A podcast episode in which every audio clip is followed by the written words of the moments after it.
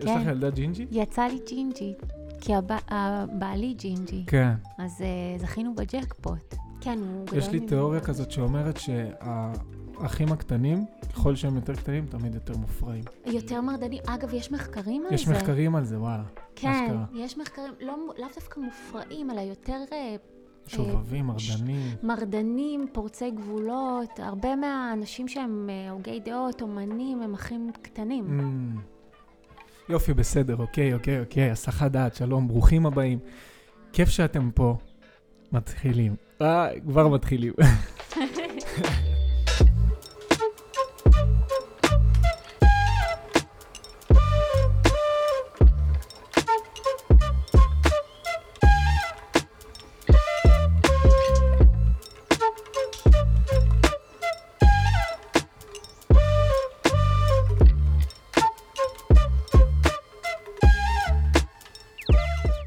היי, הגעתם לפודקאסט הסחת דעת, המקום בו אנחנו עוצרים הכל, לוקחים נשימה ומקשיבים לשיחה אותנטית, מעוררת השראה על משמעות החיים. אני נדב טרגן, יוצר קולנוע והמנחה שלכם, תהנו. אז קצת על האורחת שלנו היום לפני שמתחילים. דוקטור מגי אוצרי, בעלת תואר ראשון, שני ודוקטורט במשפטים, אותם היא עשתה באוניברסיטת תל אביב. נושא הדוקטורט שלה הוא על מוסריותו וחוקיותו של הומור פוגעני. היום דוקטור אוצרי היא סופרת מן המניין. הספר שאנחנו נתמקד בו בפרק הזה הוא הספר האחרון שהיא כתבה והוא נקרא היפומניה. ספר סמי אוטוביוגרפי המגולל את סיפורה של נערה מתבגרת, שאיך נאמר את זה בעדינות, המציאות שלה מורכבת.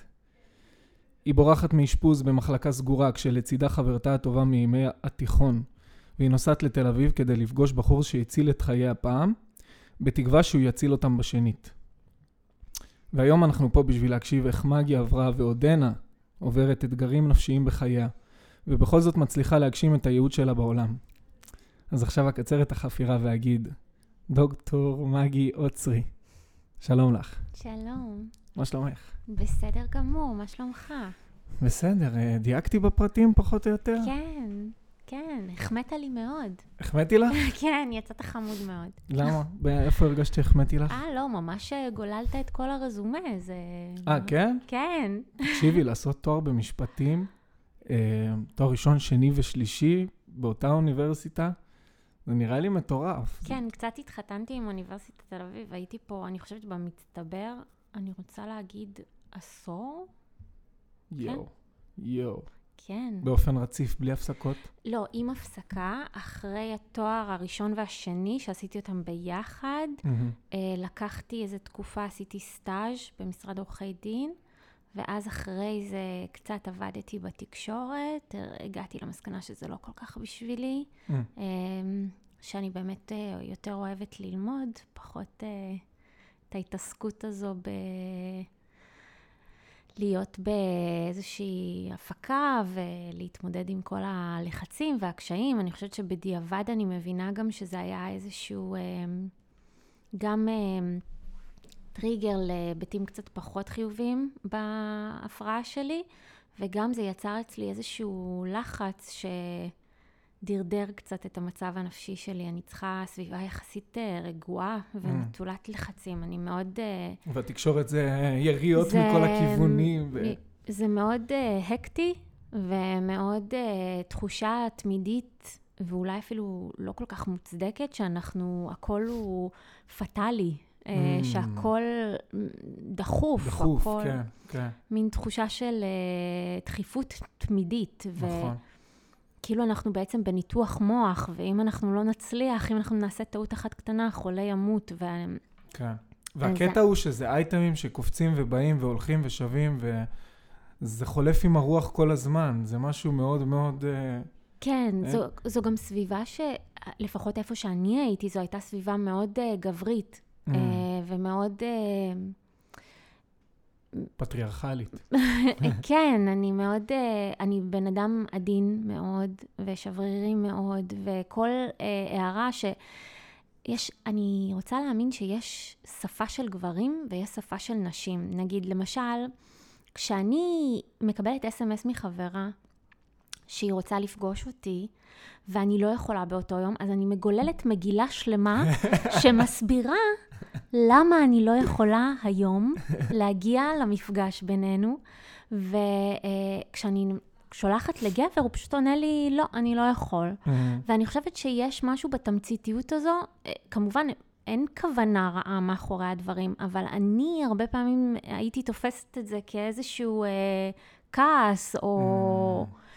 ובגלל שאני כל כך רגישה, לא סתם אני סופרת, אני רגישה מאוד לניואנסים של שפה, אז אני פירשתי את זה לפעמים באופן שגרם לי להיפגע, אז בגדול זה עשה לי לא כל כך טוב, אה, והרגשתי שאני גם רוצה מאוד ללמוד ולעשות דברים שהם יצירתיים. אה, אז עוד לא כתבתי ספרים. אז זהו, וככה התגלגלתי כן. לדוקטורט. מגניב. תראי, אני רוצה שככה, כבר על ההתחלה אני אתן איזה ציטוט מהספר שלך, שכבר הזכרנו אותו עכשיו. אה, הוא נקרא היפומניה, נכון? מהמם.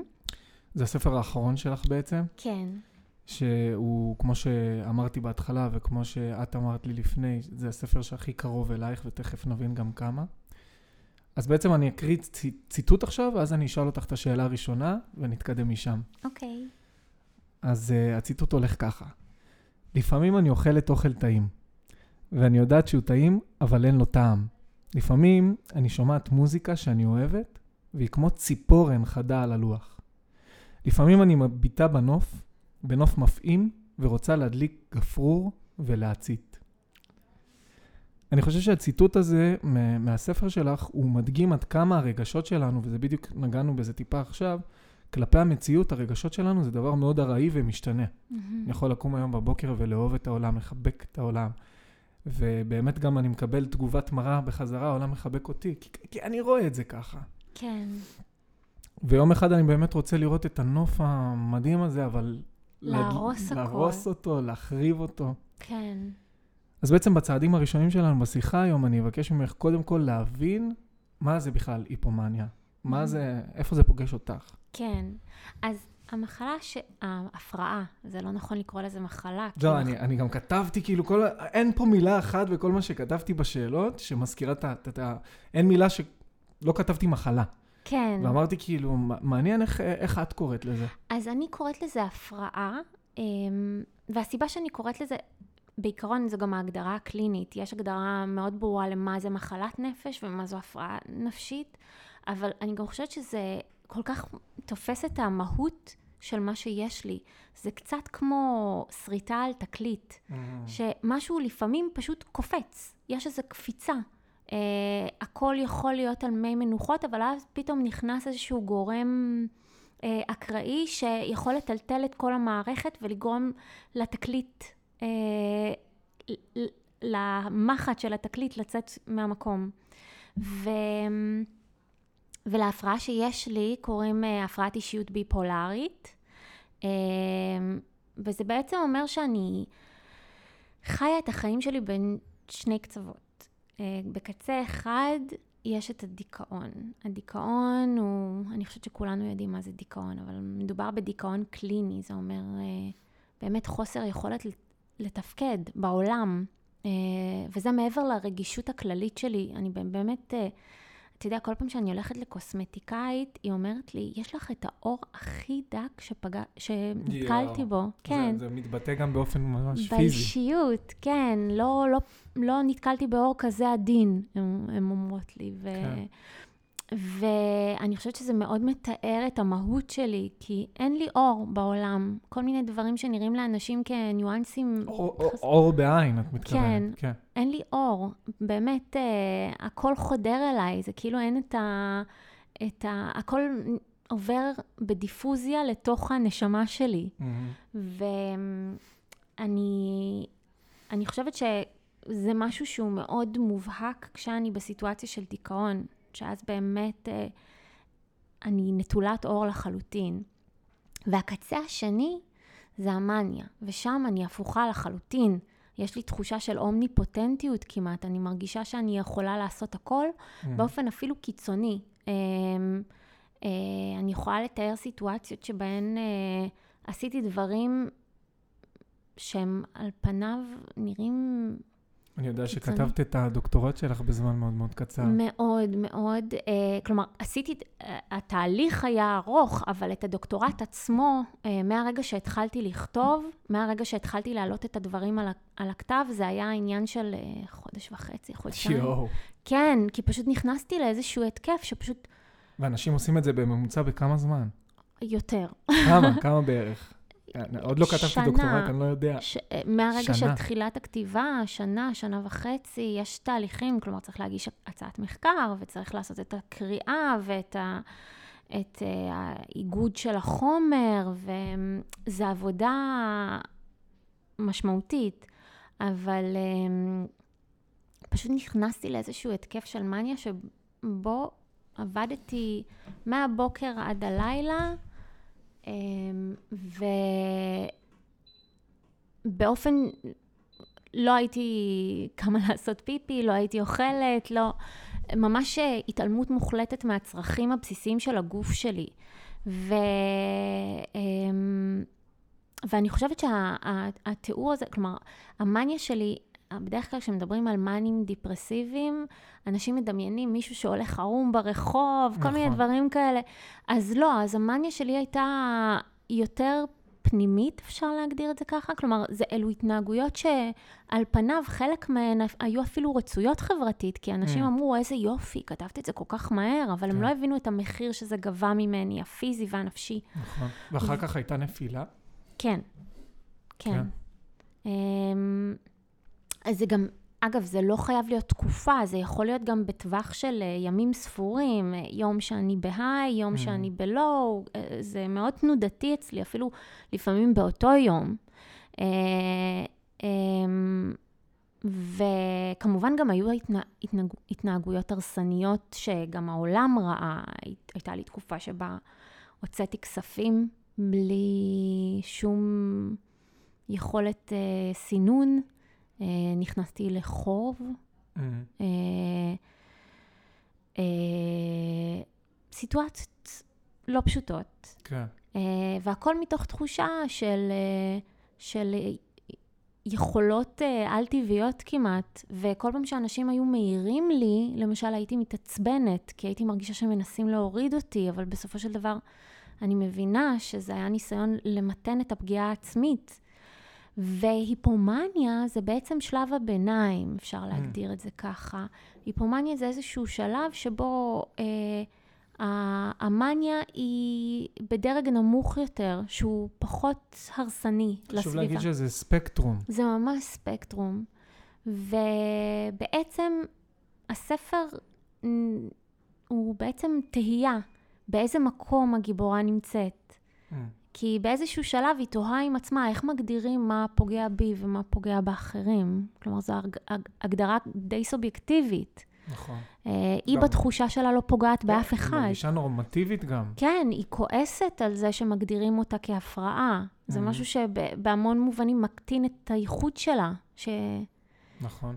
כן, אז... אה, זה, זה מעניין שאת אומרת, כי אנחנו נמצאים גם בתקופה כזאת שמתחילים לתהות לגבי ילדים, והאם לתת להם, ילדים שהם היפר-אקטיביים ויצירתיים, האם לתת להם רטלין, להשתיק אותם, או שבעצם לתת להם פלטפורמה קצת שונה מהפלטפורמה שנותנים לכולם, כדי שהם יוכלו לממש את ההפרעה כביכול כן. שלהם, אבל זה לא באמת הפרעה. אה, נכון, זה איזשהו... כלומר, אפשר לתעל את זה אולי לדברים שהם חיוביים, ו... ולא לדכא את הייחוד הזה. כלומר, יש משהו ב... תראה, אני מאוד מאמינה בכל התחום של בריאות הנפש. אני יכולה להגיד שהפסיכולוגית שלי והפסיכיאטרית שלי הצילו את חיי בהמון Mm. מובנים. אה, ואני חושבת שהשאלה איפה להתערב, זו, זו שאלה יחסית, אה, שהתשובה אליה יחסית פשוטה. כשהפציינט אומלל. אם הפציינט אומלל, אם אז סובל? צ- צריך התערבות, אה, כן. או גורם סבל לסביבה שלו. כן. השאלה איזה סוג של התערבות, ואני חושבת שהתחום של בריאות הנפש מאוד מאוד התפתח מהכיוון של לנסות לדכא את זה, לכיוון של לתת לזה להתקיים, אבל באופן שלא מאמלל את הפציינט. אני יכולה להגיד שהפסיכיאטרית שלי, למשל, היא, היא בהגדרה נותנת לי תרופות שלא לא ידכאו את היצירתיות שלי. אה, יש תרופה שקוראים לה ליתיום, נגיד, שהיא תרופה מאוד מאוד, אה, שכן מדכאת את ההיבט היצירתי, והיא גם משתמשים בה לטיפול במקרים קשים של מאניה דיפרסיה. אז הפסיכיאטרית שלי לא מוכנה לתת לי תרופה כזו, כי היא יודעת שאני לא אוכל להיות סופרת אם Mm. אני אקבל את התרופה הזו. אז, אה, אז אני יכולה להגיד ש...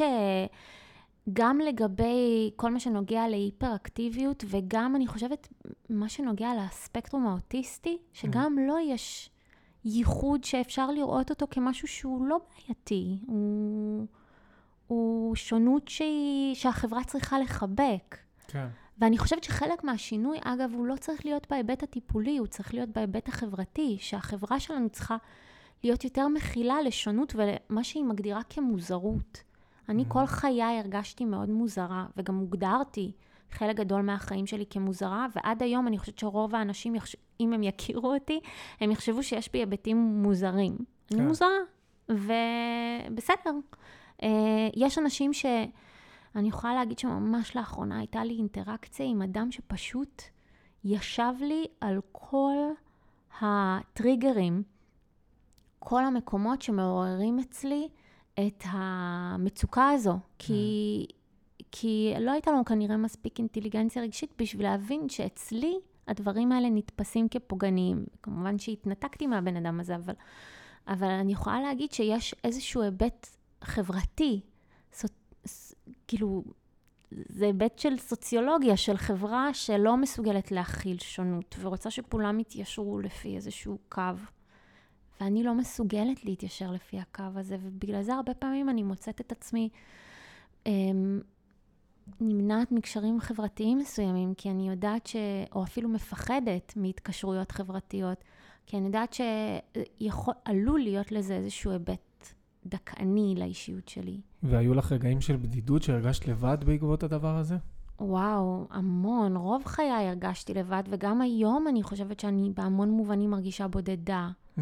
אה, וגם יש איזשהו קטע בספר שהגיבורה אומרת שלתוך הראש שלה אף אחד, יש, אפשר לתת חיבוק לגוף, אבל לתוך הראש אי אפשר להיכנס, ובסוף את הולכת לישון לבד עם המחשבות שלך, ואף אחד לא יכול לחבק את המצוקות שנמצאות נכון. לך בתוך הראש. נכון, אני זוכר את זה. כן, אז, אה, אז אני חושבת שזה מאוד אה, נוכח בחיים שלי. כלומר, יש לי בן זוג באמת אוהב ובאמת תומך, אבל לפעמים אני אומרת לו, "אמ, הדברים שמתחוללים אצלי בראש, אתה לא יכול להיכנס ולעצור אותם. והספר זה, אני חושב שזאת אה, אחלה פלטפורמה להוציא את הדברים האלה. ממש. אני חושבת שבכלל, כל הכתיבה שלי, יש בה היבט אה, של תרפיה. מהמם. אני עושה לעצמי המון פעמים עיבוד ופסיכותרפיה דרך הכתיבה. יש גם תחום כזה, קוראים לו ביבליותרפיה. אה, כתיבה אנש- מרפאה בעצם. כן, אז uh, אני כל הזמן אומרת לפסיכולוגית שלי שאני, כשיש לי איזושהי טראומה שעוד לא עובדה, אני מאבדת אותה בטיפול, ואז אני כותבת ספר ויולדת אותו אחרי תשעה חודשים, ואז הטראומה מחלימה. מדהים. כן, כלומר, אני יכולה להגיד... אשכרה מחלימה לגמרי?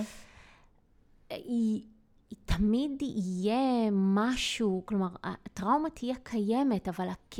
הרבה מהכאב נספג בתוך הכתיבה. אני יכולה להגיד Mm. שהטראומה שמתוארת בספר, אני יכולה, אני, אני מרגישה שיש לי הרבה יותר כלים להתמודד איתה עכשיו, מאשר שהיו לי לפני הכתיבה של הספר. אמ, וזה מעצים. כן, לגמרי. אה, טוב, אני רוצה בעצם להתקדם איתך בשיחה ולהתחיל איתך מההתחלה, לדבר קצת על הילדות, אחר כך על התקופה של ההתבגרות.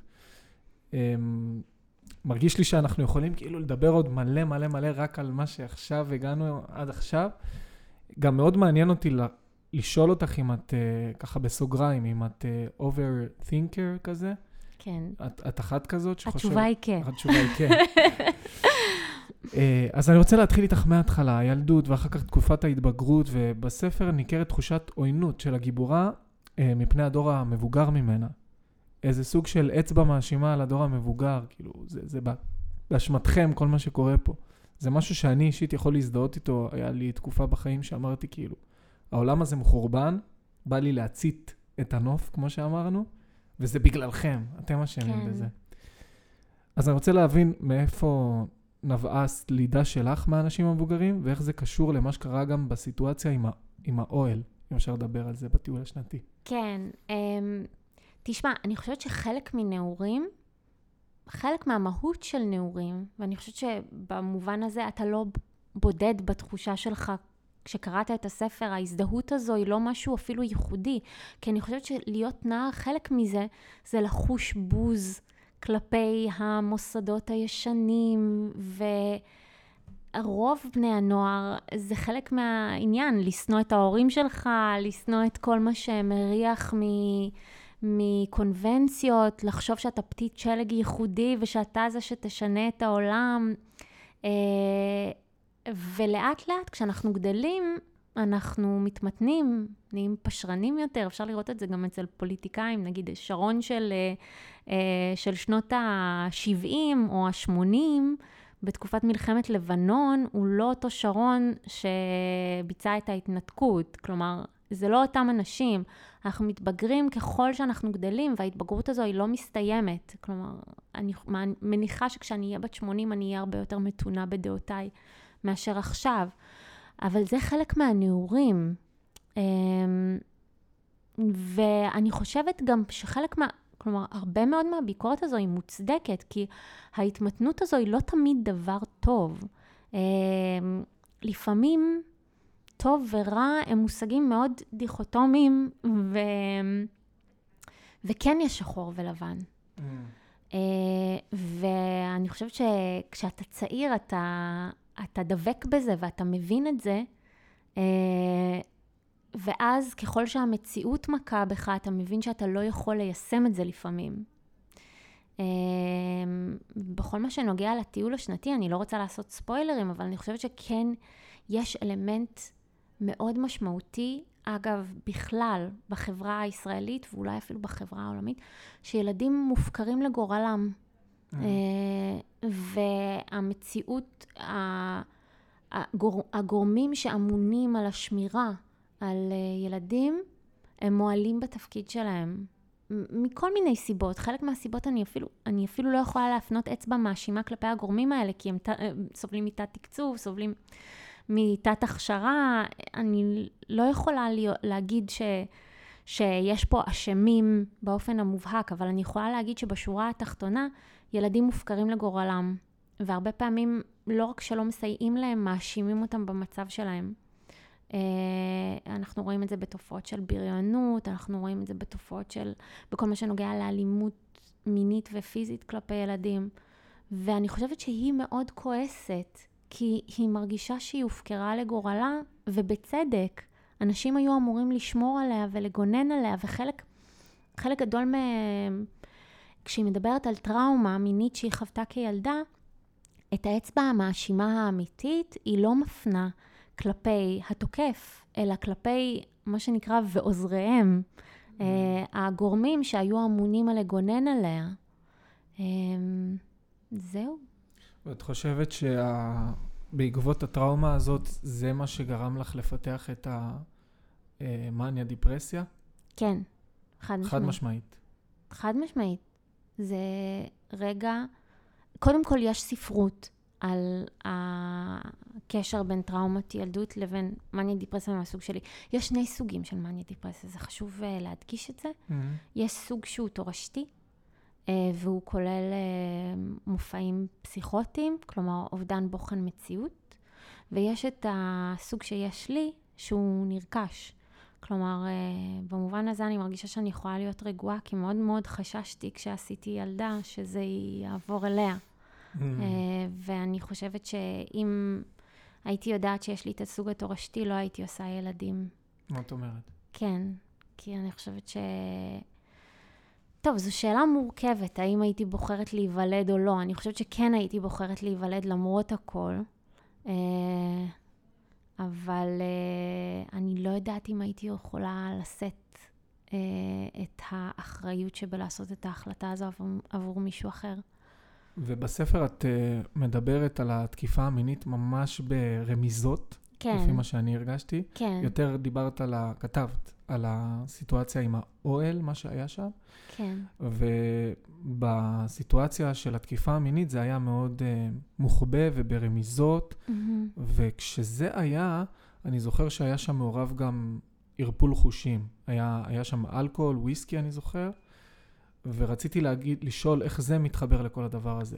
אה, יש את התקיפה המינית שהנערה חווה בילדות, ויש את התקיפה המינית שהיא חווה כנערה. נכון. שהיא... אה, בעצם יש איזושהי תופעה אצל אה, נשים שעברו תקיפה מינית, שקוראים לה רוויקטימיזציה.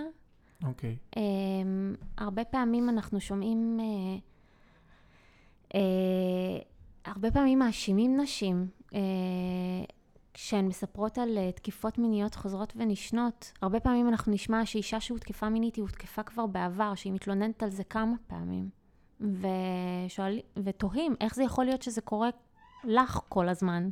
למה, רק, למה זה... אז אולי משהו לא בסדר בך, אולי כן, את מושכת את זה. אולי את מושכת את האש, אבל, אבל יש תופעה שקוראים לה רוויקטימיזציה, זה בעצם ניסיון אולי אפילו לשחזר Mm, את החוויה של התקיפה המינית מתוך מקום של שליטה, אבל מכיוון שאי אפשר באמת לה, להגיע, להגיע לשליטה בחוויה של תקיפה מינית, אז האישה פשוט מותקפת שוב ושוב ושוב.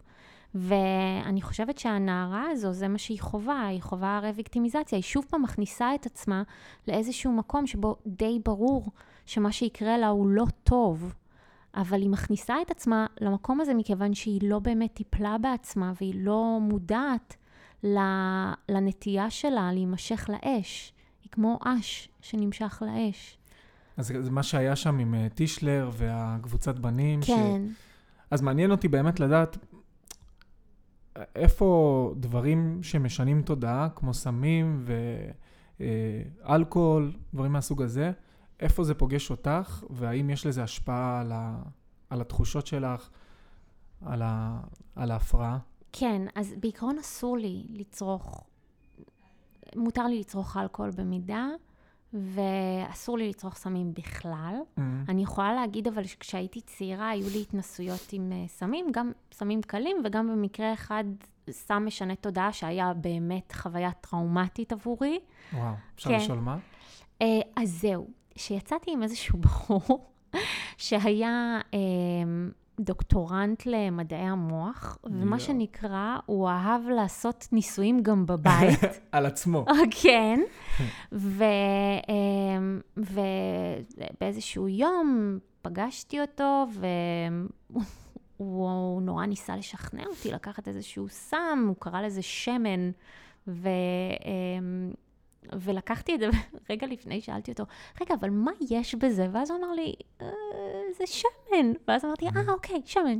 אוקיי, סבבה, שמן. כאילו, אישה נורמלית ככל הנראה הייתה מתעקשת לדעת מה, מה יש בזה, אבל כן. אה, אני הסתפקתי בזה שמן, ו, אמ, ואז לקחנו את זה, ואז אה, זה היה יום כיפור, הוא השאיר אותי נעולה בבית והלך אה, אצלו בבית, וה...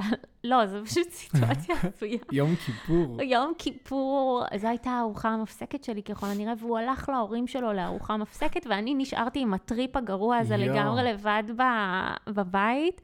ואני זוכרת שבאיזשהו שלב האמנתי שחייזרים מ- עומדים להשתלט על כדור הארץ, והדרך היחידה שבה אני יכולה להציל את העולם אה, זה לאכול גרנולה. יואו. למזלנו, הבחור הזה היה ממש חובב גרנולה. היה לו ממש קיר מלא בהמון המון צנצנות עם גרנולה, ואני פשוט ישבתי ואכלתי את הגרנולה הזו. אה, נראה לי שסיימתי את כל הקיר, כי ממש היה דחוף לי להציל את העולם. נכון, לגמרי.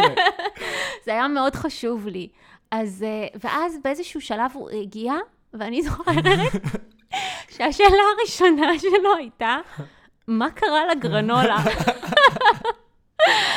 וזהו, אז כאילו, זה הסיפור שיש לי על הפעם שבה הצלתי את העולם עם גרנולה. ואין לך מושג מה זה היה? אין לי מושג עד היום מה זה היה, אבל יש אני לך רוצה השערות? להגיד, אני רוצה להגיד משהו שאומנם אני לא יכולה לה- להוכיח קשר סיבתי, Mhm. אבל אני אכלתי גרנולה והעולם עדיין קיים. לגמרי. אז יש מצב שהצלת את העולם. אני חושבת. שהצלתי את העולם עם גרנולה, אבל אין לי מושג מה זה היה. בואנה, הלוואי שזה היה כל כך פשוט. מה, להציל את העולם עם גרנולה? ברור. הייתי אוכלת את כל הגרנולה בעולם. גם אני אני. גם אוהבת הייתי גרנולה. עוזר לך. אבל, אה, אבל אני עדיין לא יודעת מה זה, וזו הייתה חוויה כל כך טראומטית, אמ, שמאז לא חזרתי על זה שוב. אה, כי זו הייתה פשוט חוויה. ולא עניין אותך לדעת מה מה זה היה החומר הזה? את ראית הזיות, אה, דברים... כן, ברור. ממש... הייתי בטוחה שהיד שלי היא לא חברה שלי יותר, Mm. ואני... אז זה היה ממש משהו כן. פס- פסיכואקטיבי רציני. כן, ממש. וגם בגלל שאני אני מניחה שזה בגלל שהייתה לי, זו הייתה הפעם הראשונה שבה ניסיתי משהו כזה, אז אה, זה מן הסתם היה קיצוני הרבה יותר. יואו, זה נשמע לי כמו חוויה... אנחנו צוחקים על זה עכשיו, אבל זה, זה לא נעים לחוות לא, את זה זו לבד, חוויה. בבית, סגור, ביום כיפור. כן, והתקשרתי אליו, והוא...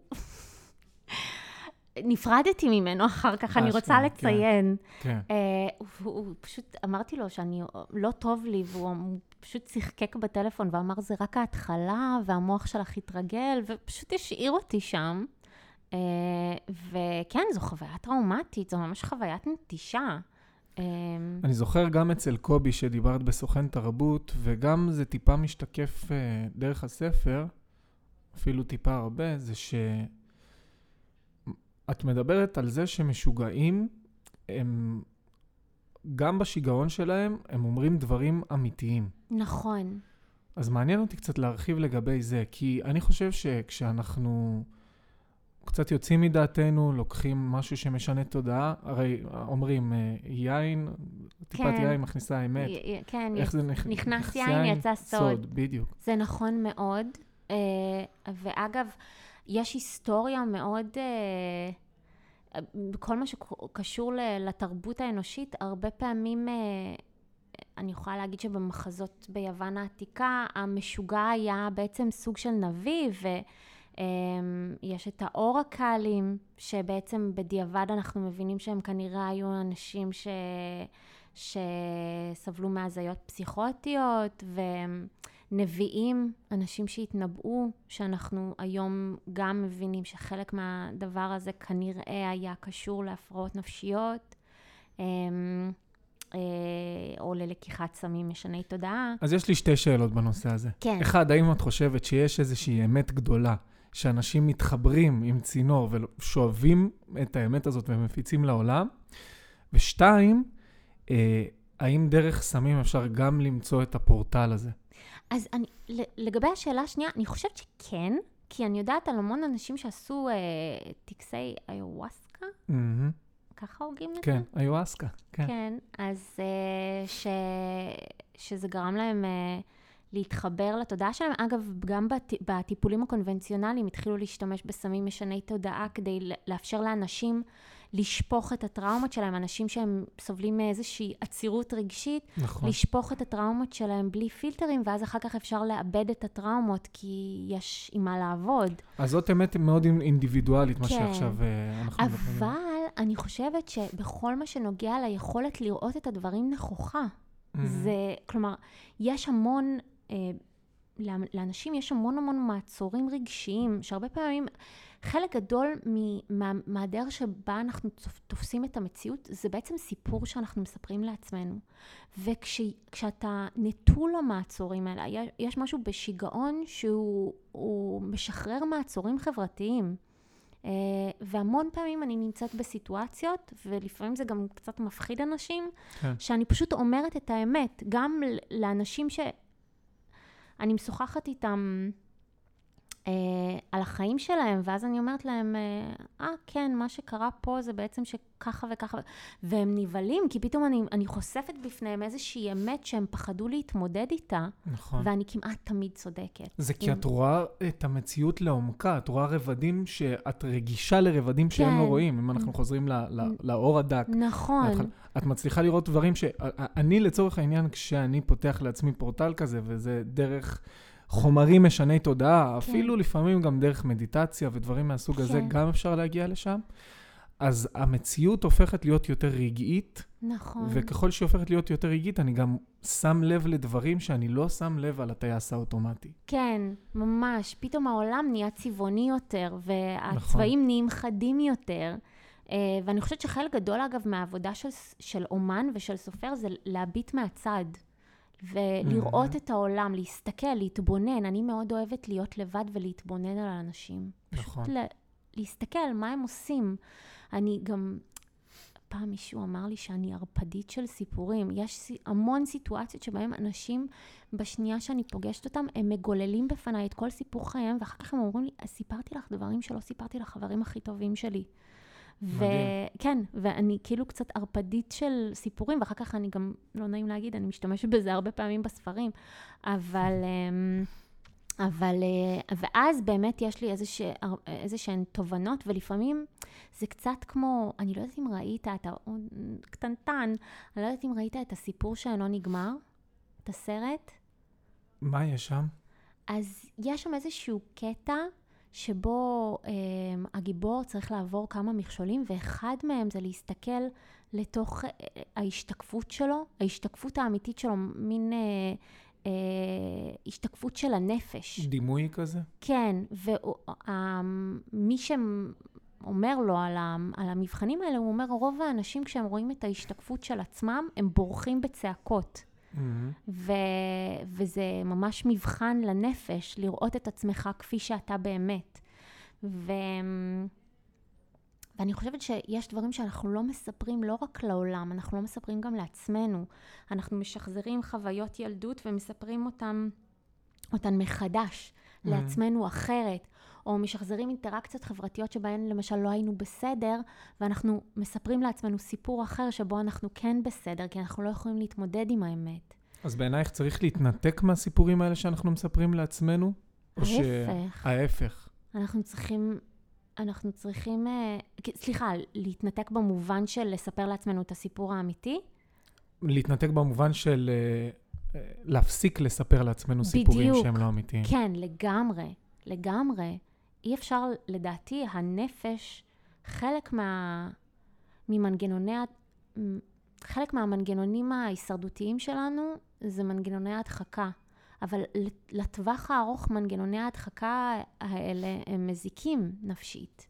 ואני חושבת שאנחנו צריכים לשאוף להיות לא מודחקים, וגם להתמודד עם החטאים שלנו והפשעים שלנו כלפי העולם. אף אחד מאיתנו הוא לא אדם מוסרי בכל רובד. אי אפשר להיות מהמם. אדם מושלם. אנחנו כמובן צריכים לשאוף לזה, אבל, ולנסות, אבל אי אפשר להיות בן אדם מושלם. ואני חושבת שחלק מהעניין זה גם להבין שלפעמים אנחנו לא מושלמים, אבל גם לדעת להכות על החטא, להתנצל, אה, ולהפסיק לספר לעצמנו סיפורים שבהם אנחנו מושלמים. את כותבת המון על uh, להרגיש דברים באמת. והגיבורה בעצמה חווה מגוון רחב של תחושות, אם זה אופוריה והתאהבות, ואם זה שנאה וכעס טוטאליים.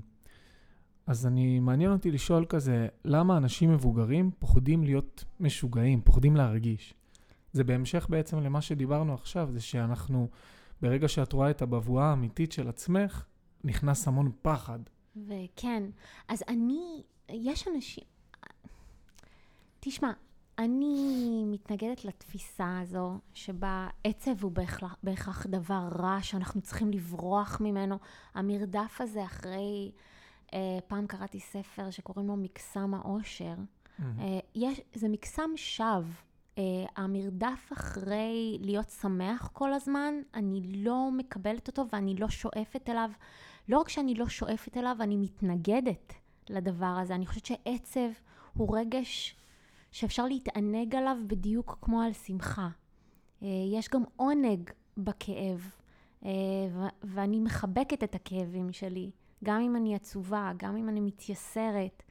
אז אה, אם, אם נוריד את זה רגע ל, למשהו קונקרטי יותר, כשאת עצובה, מה את עושה? כשאני עצובה, אני בעיקר חושבת. בכלל, אני חושבת שחלק גדול, וזה משהו שהיה אצלי גם מילדות, בגלל שהייתי ילדה מאוד משונה ומאוד בודדה ולא היו לי הרבה חברים, אז המציאות הייתה קצת שולית עבורי, ורוב המציאות הייתה במחשבות שלי.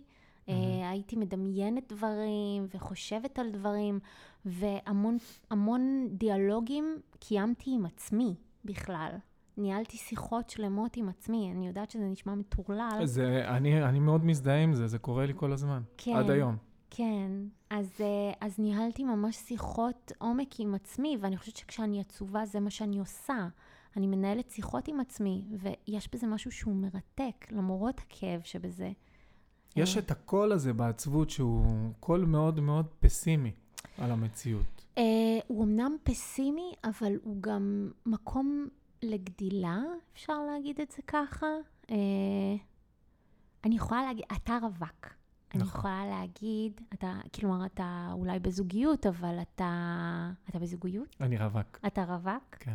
אז אה, חברים, נדב רווק, חברות, חברות. כן. אה, גם חברים. אפשר, זה בסדר. והוא גם חתיך וחמוד. אה,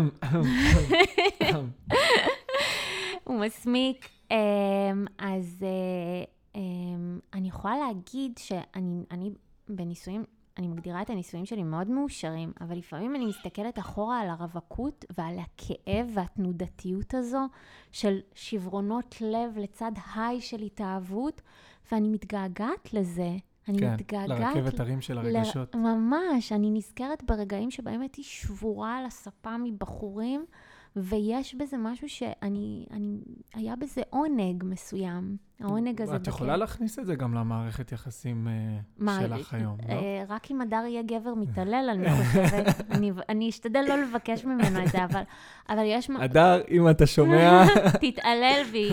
אבל um, כמובן שגם בחיי נישואים יש תנודות וכאבים, אבל זה לא אותו דבר כמו הריגוש הזה. יש, כן, זה יש, יותר יציב. זהו, יש ריגוש גם בכאב. נכון. ורכבת ההרים, לא סתם אנשים עולים על רכבות הרים. מהמם, לגמרי. אז בעצם את חושבת שהאנשים המבוגרים, מה, רוצים יציבות? למה הם פוחדים להיות כל כך... אה, להרגיש? למה אנחנו פוחדים להרגיש, להביע רגשות? אנחנו מדחיקים את זה.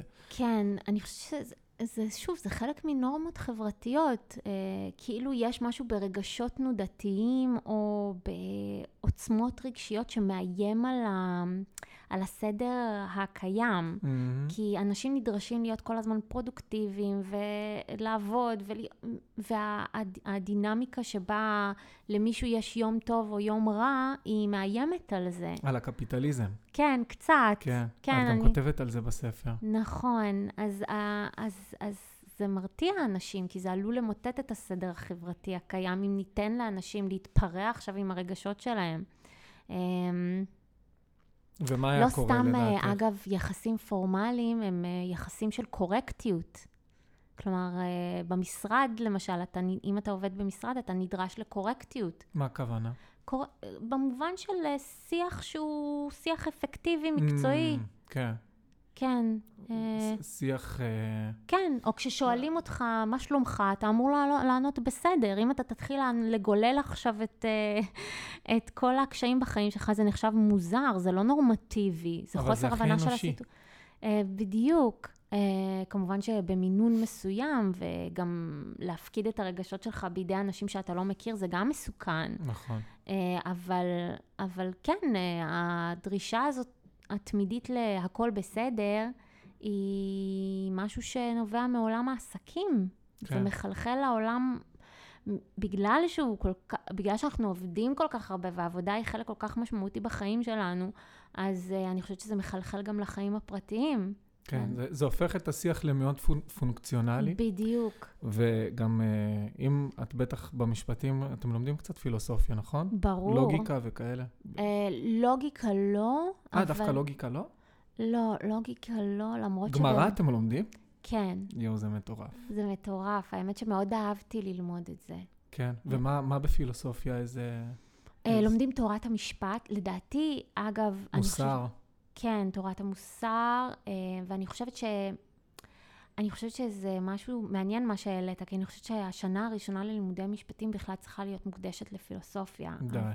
כן, אה, אבל, אה, אני אישית למדתי באופן פרטי את הדברים האלה, חלק, לוגיקה לא, אבל חלק מהתחומים של פילוסופיה, למשל פילוסופיה של הלשון, mm-hmm. הייתי צריכה בשביל הדוקטורט שלי, פרגמטיקה של הלשון, אלו דברים שניתחתי בדוקטורט שלי, כי הדוקטורט שלי בעצם עסק בהומור, והומור הוא איזשהו אה, speech act. נכון, לגמרי. אה, המון סאבטקסט. המון.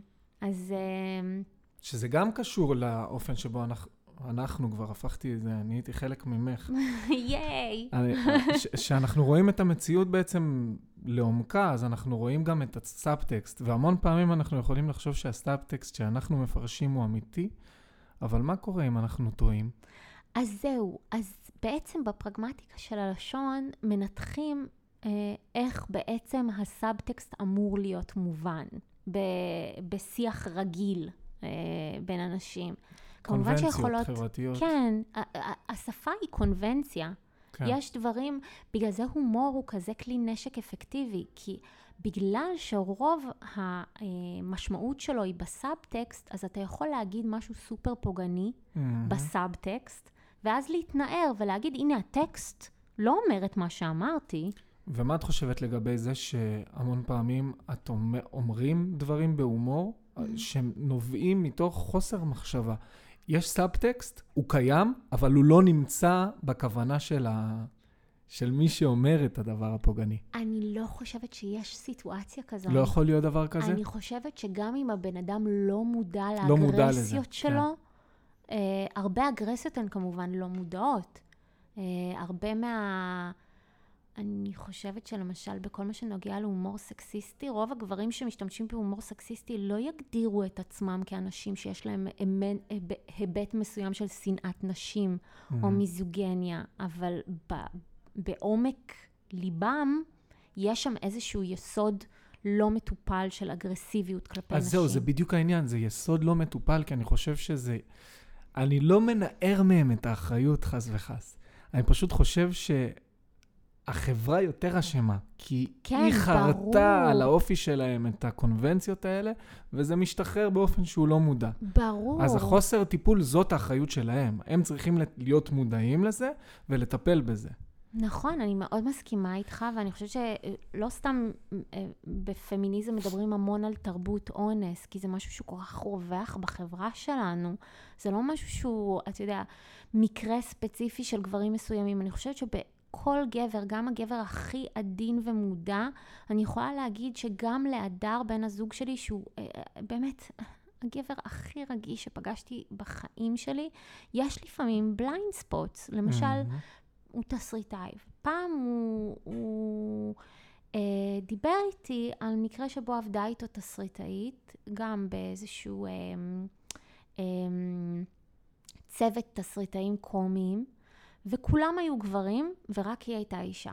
ואז הוא אמר לי משפט שנדהמתי ממנו, הוא אמר, כשהיינו יושבים, היא אף פעם לא הביאה בדיחות, ואז היא הייתה הולכת הביתה וחוזרת עם בדיחות. וכולנו אמרנו לעצמנו, כנראה בעלה כותב לה את הבדיחות, הוא גם היה כותב. ואמרתי לו, אה, אבל יש גם אפשרות אחרת, אתה יודע שהיא הייתה אישה לבד בין גברים, והיא נורא פחדה לנסות את הבדיחות עליכם, כי היא פחדה שתרדו עליה. והיא הלכה הביתה ברוגע וחשבה, במקום לשלוף ואז לחטוף קטילה מכם, ווידאה עם עצמה ובדקה במקום בטוח, אולי עם בן הזוג שלה, אולי עם חברים שלה, אם זה עובד. ואז חזרה למערכת עם הבדיחות כשהיא הייתה בטוחה שזה עובד. אז גם להדר, שהוא באמת גבר סופר רגיש, אני יכולה להגיד שלפעמים אני רואה blind spots, אז אני חושבת שכל גבר ברגע שאתה לא נמצא בנעליים של המיעוט שאותו אתה שופט, ואני יכולה להגיד גם את זה, את אותו דבר גם לגבי איך שאני תופסת למשל את החוויה של ערבים ישראלים למשל בנתב"ג. אני mm. מבחינתי עוברת בנתב"ג ואף אחד לא בודק אותי. כן. אז מבחינתי נתב"ג זו חוויה, אוקיי, אולי לא נעים לעמוד בתור, אבל זו לא איזה חוויה טראומטית. לבן אדם שהוא ערבי, החוויה היא אחרת. נכון. ואנחנו לא מודעים לזה בדרך שבה אנחנו תופסים את חוויית הטיסה לחו"ל. מבחינתנו לנסוע לחו"ל זה כיף, אבל יש אנשים שזה לא כיף להם. לגמרי. טוב, לקראת uh, ככה סיום באמת, אני רוצה להקריא איזה, עוד איזה ציטוט, מקסים בעיניי. Uh, הוא לא פשוט לעיכול, אבל אני חושב שהוא עם המון אמת, ואחריו שאלה. Mm-hmm. אז זה הולך ככה. כי זה ממש לא משנה כמה זמן אתה חי, זה מש, משנה כמה יופי אתה מייצר. ורוב האנשים הדפוקים, שבטח מרחמים נורא על פרדי, מרקורי, כי כאילו זה הס- הסיפור שלו טרגי, לא מייצרים יופי לאורך חיים שלמים של 80 שנה. אז מה החיים שלהם שווים בכלל? כל האנשים האלה שמבלים את כל החיים שלהם בלחפש מסיבות, בלתכנן את החופשה הבאה, בלדמיין את עצמם שוכבים על חוף עם איזה מאי-טאי. אנשים שרודפים כל חייהם אחרי מקסם שווא של אושר מנצנץ. בורחים מכל איום של כאב, מבלי לעצור לרגע ולהבין שכל היופי בעולם נוצר מאומללות. וזה אומנם עצוב בפני עצמו, אבל גם קצת גורם לי לקוות שאולי גם הסבל שלי ייצר יופי מתישהו. את נהנית שאני מקריא ציטוטים מהספר שלך? Uh, אתה מקריא אותם בכזו מקסימות, אז כן. אני אה, מרגיש שאת נהנית כאילו תוך כדי שאני מקריא. כן. כי אתה, אתה מקריא את זה, מרגישים אהבה בדרך שבה אתה מקריא. לגמרי. אז בדרך כלל השאלה האחרונה, אני מבקש צי- ציטוט מהאורח, אורחת, מספר או שיר או סרט, ובמקרה הזה יש לך את הספר שלך, אז אני רוצה לשאול אותך עלייך ועל הספר שלך. אה, האם את מאמינה שאפשר למצוא משמעות לחיים יחד עם המורכבות של האיר- האירועים הטראומטיים האלה שדיברנו עליהם? רוב המשמעות שמצאתי בחיי זה בגלל הטראומות שלי. אני חושבת שחלק גדול מהמשמעות שיש לי אה, בחיים זה באמת כמו בספר, יצירה. אני יוצרת מה, מהכאב שלי יופי. כל ספר שלי הוא כולל היבטים מסוימים מהחיים הפרטיים שלי, של טראומות ושל כאבים ושל פחדים, וכשאני מאבדת את זה לכדי יופי, זה נותן לי תחושה של משמעות ושל הגשמה וגם של מסוגלות. אמ, אז uh, בהחלט, בהחלט. אני חושבת שלפעמים, uh, ואני חושבת שהאומנות הכי יפה נוצרת מאנשים שפוצעים את עצמם. את מרגישה ניצחון? וואו, uh, המון אנשים, ב- לאחרונה זה מוזר, המון אנשים אומרים לי, ניצחת את החיים. את מרגישה ככה? uh, לא. בקצרה, לא. אני לא מרגישה שניצחתי את החיים. אני מרגישה שאני אדם שמתמודד, ועדיין מתמודד, ולפעמים אני מתאכזבת מאוד לגלות שדברים שחשבתי, או הרגלים מגונים, או בעייתיים, או, אה, או פוג... של הרס עצמי, שחשבתי שכבר התגברתי עליהם, אז ברגע שמישהו בא ויושב לי על הנקודה, אני חוזרת לאותן תבניות. מהמם. Uh, אני כרגע נמצאת באמת במקום מאוד uh, עטוף ואוהב במשפחה שלי. יש לי ילדה שאני אוהבת מאוד ואוהבת אותי מאוד, ויש לי בן זוג שאוהב אותי מאוד ואני אוהבת אותו מאוד. אבל, uh, אבל ברגע שאני יוצאת לעולם, אני, אני הרבה פעמים מגלה שהעולם עדיין אכזרי כלפיי, או אולי לא מתוך כוונה רעה, אבל עדיין קשה לי להתמודד איתו. מהמם. ואני משתבללת בחזרה. והשאיפה שלי והחלום שלי זה שאני אוכל לצאת לעולם ו... ולספוג את האש ואת הרוח, ולא להרגיש שהאש צורבת אותי והרוח מייבשת אותי. אז אה, אמן. אה, זהו. אה, ככה, יש לך תוכניות לעתיד הקרוב, עוד ספר, אה, משהו שאת אה, בא לך לשתף? האמת שיש לי כבר ספר אחד שהוא כתוב, ואני כרגע שמתי אותו בצד, אה, כי אני מרגישה שאני עוד צריכה לעבוד עליו, והתחלתי לעבוד על איזשהו ספר חדש. האמת על שניים, אחד כבר שם, אחד שמתי בצד, כי הוא עוד טראומה מאוד מאוד כואבת, הוא על הדיכאון אחרי לידה שלי, וזה עדיין אה, טרי לי מדי. והשני הוא אה, על הצבא. הייתי בצבא בטייסת קרב, מהמם. אה, הייתי פקידה בטייסת. אה, כתבתי על זה טקסט בזמנו להארץ, קראו לו הטייסים, ושם תמצתתי בגדול את חוויית השירות הצבאי שלי, שגם הייתה בהמון מובנים טראומטית ומעצבת עבורי, בעיקר כאישה. אה, אני חושבת שהנשיות שלי לא הייתי נשית בשום צורה כשהגעתי לטייסת, וכשהגעתי פתאום הבנתי מה המשמעות של להיות אישה, כי הייתי Mhm. מוקפת בהמון המון גברים חזקים, ושהיו ב- בכל רובד מעליי. אני הייתי טוראית והם היו אה, קצינים, וגם אה, הייתה שם חוו... חוויה מאוד אז, בתקופה ההיא. אה, אני מקו... רוצה מאוד להאמין שבגלל שעברו 20 שנה הדברים השתנו, אבל החוויה של הגבריות שאני חוויתי שם הייתה של גבריות מאוד מאוד רעילה. אה, ומאוד סקסיסטית. אה, והייתי מאוד קטנה, כאילו באמת קטנה. הייתי בת אה, אה, 19, אה,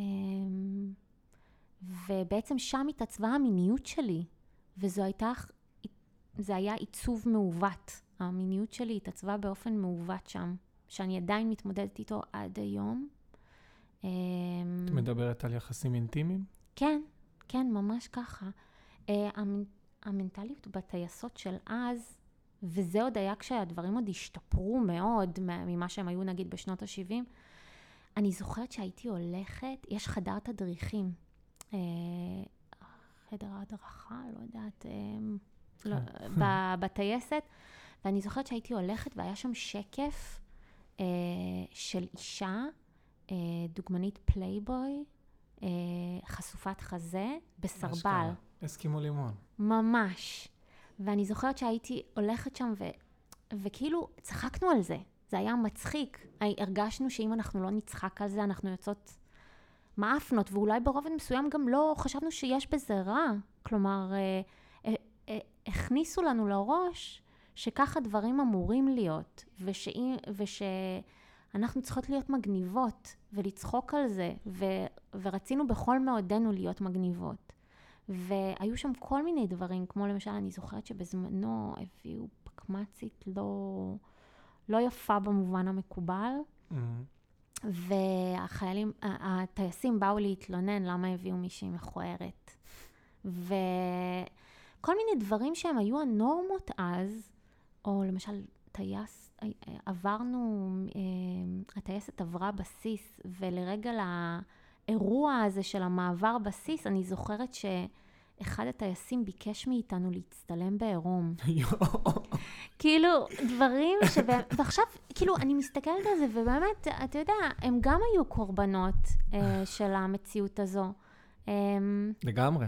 הכניסו כן, להם... גם ב- ב- בשיח הפמיניסטי, אני לא יודע ממתי, אבל אני כן זוכר שקראתי פעם שגם הגברים הם קורבנות לא פחות מה, מהנשים. אגב, א- אני זוכרת בזמנו רעיון של דפנה ברק ארז, שהייתי עוזרת מחקר שלה, והיא אישה מהממת, והיום היא שופטת בבית המשפט העליון. מי זאת? דפנה ברק ארז. מהמם. הייתי עוזרת מחקר שלה, ואני זוכרת שקראתי ראיון איתה, אה, אחרי שסיימתי ללמוד, שהיא אמרה שגברים הם קורבנות של הדבר הזה, לא רק במובן שהם אה, עושים דברים לא בסדר, הם גם קורבנות, כי זה נורא גם להיות גבר במובן הקלאסי. זה נכון. נורא להיות שהעול הזה של הפרנסה תמיד יהיה עליך. זה גם מהמם. נורא, הדרישה הזו מגברים, אתה יודע, סליחה, להיות זיינים. כן. ה- התפיסה הזו של כיבוש, אה, שהם צריכים לכבוש נשים, שהם צריכים, אתה יודע, חורים על החגורה. אני לא יודעת עד כמה זה בדור שלך. לא, זה לגמרי, זה, לדעתי זה אפילו מחריף. די. אה, אני חושב שכן, כי גם... אה, טוב, אני לא יודע אם אני רוצה לפתוח יותר מדי את הנושא הזה עכשיו, אבל כל התחום של ה dating נהיה Mhm. הרבה יותר מורכב. כן, עכשיו, אני לא יודע בדיוק כמה זה קשור, אבל הרבה יותר, הרבה פחות נגיש לצאת עם אישה או גבר, whatever, וליצור אינטראקציה ומערכת יחסים אינטימית לאורך זמן. כן, גם בגלל אה, כל הטכנולוגיה של הטינדר, כן, שזה כמו מדף ותמיד אפשר להחליף, תמיד מצפים כן. למשהו יותר טוב. כן, וגם בגלל שכל הרשתות החברתיות הפכו אותנו ליותר, לפחות תקשורתיים. נכון, ובגלל זה הרבה יותר קל לנו להביע רגשות מול המסך, או על המקלדת, נכון, מאשר פנים מול פנים. נכון, וזה הופך את המערכת יחסים ליותר מורכבת ופחות נגישה. אני רואה את עצמי ממש. היום בתור, אפרופו אמרנו רווק, אה, מחפש, כל הזמן מחפש, וזה לא כזה פשוט למצוא. עכשיו, אני משתדל מאוד לא להכניס את עצמי למשבצת קורבנית של קשה לי ואני לא מצליח, ואיפה המישהי המדויקת. כן. אבל מצד שני, אני לא יכול להתעלם מהעובדה הזאת, שאני רואה את המציאות, לפחות במדינה, בארץ, בעם ישראל, את המציאות ככה שגם הרוחניות מאוד מאוד מאוד הולכת ומתרוממת, mm-hmm. אבל גם מתרחקת מצד שני, כי גם החומריות, אמרתי הרוחניות, אז גם החומריות מצד שני, נכון. הולכת ומתעצמת יותר. נכון, ובני זוג נהיו בהמון מובנים סמלי סטטוס. בדיוק. גם בגלל שאנחנו צריכים להצטלם לאינסטגרם, לי אין אינסטגרם, אבל אני רואה את צעירים מצטלמים לאינסטגרם והכל צריך להיות יפה, אז גם הבן זוג צריך להיות מותאם אינסטגרם, כן, כי צריך... מותג. מותג, גם, כן. וגם, אה, אתה יודע, זה, זה באמת, זה, זה נהיה סמל סטטוס, לצאת עם הכי עשיר, הכי חתיך, הכי... ואני לא חושבת שאפשר ליצור אינטימיות כשזה נהיה מערכת יחסים עסקית. Mm-hmm. כן, כן. זה. בדיוק השיח לצורך. החצנה החוצה. ואני חושבת ש... אני לא יודעת, אני לא, אני מה זה לא במקום לתת לך טיפים, כי אני באמת הייתי הרווקה הגרועה בעולם, ואני חושבת שכל גבר שיצאתי איתו זרק אותי, חוץ מהדר, באמת. אבל uh, אני חושבת שאולי יש איזשהו יסוד של הצהרת כוונות כשנפגשים, mm. ואני חושבת ש...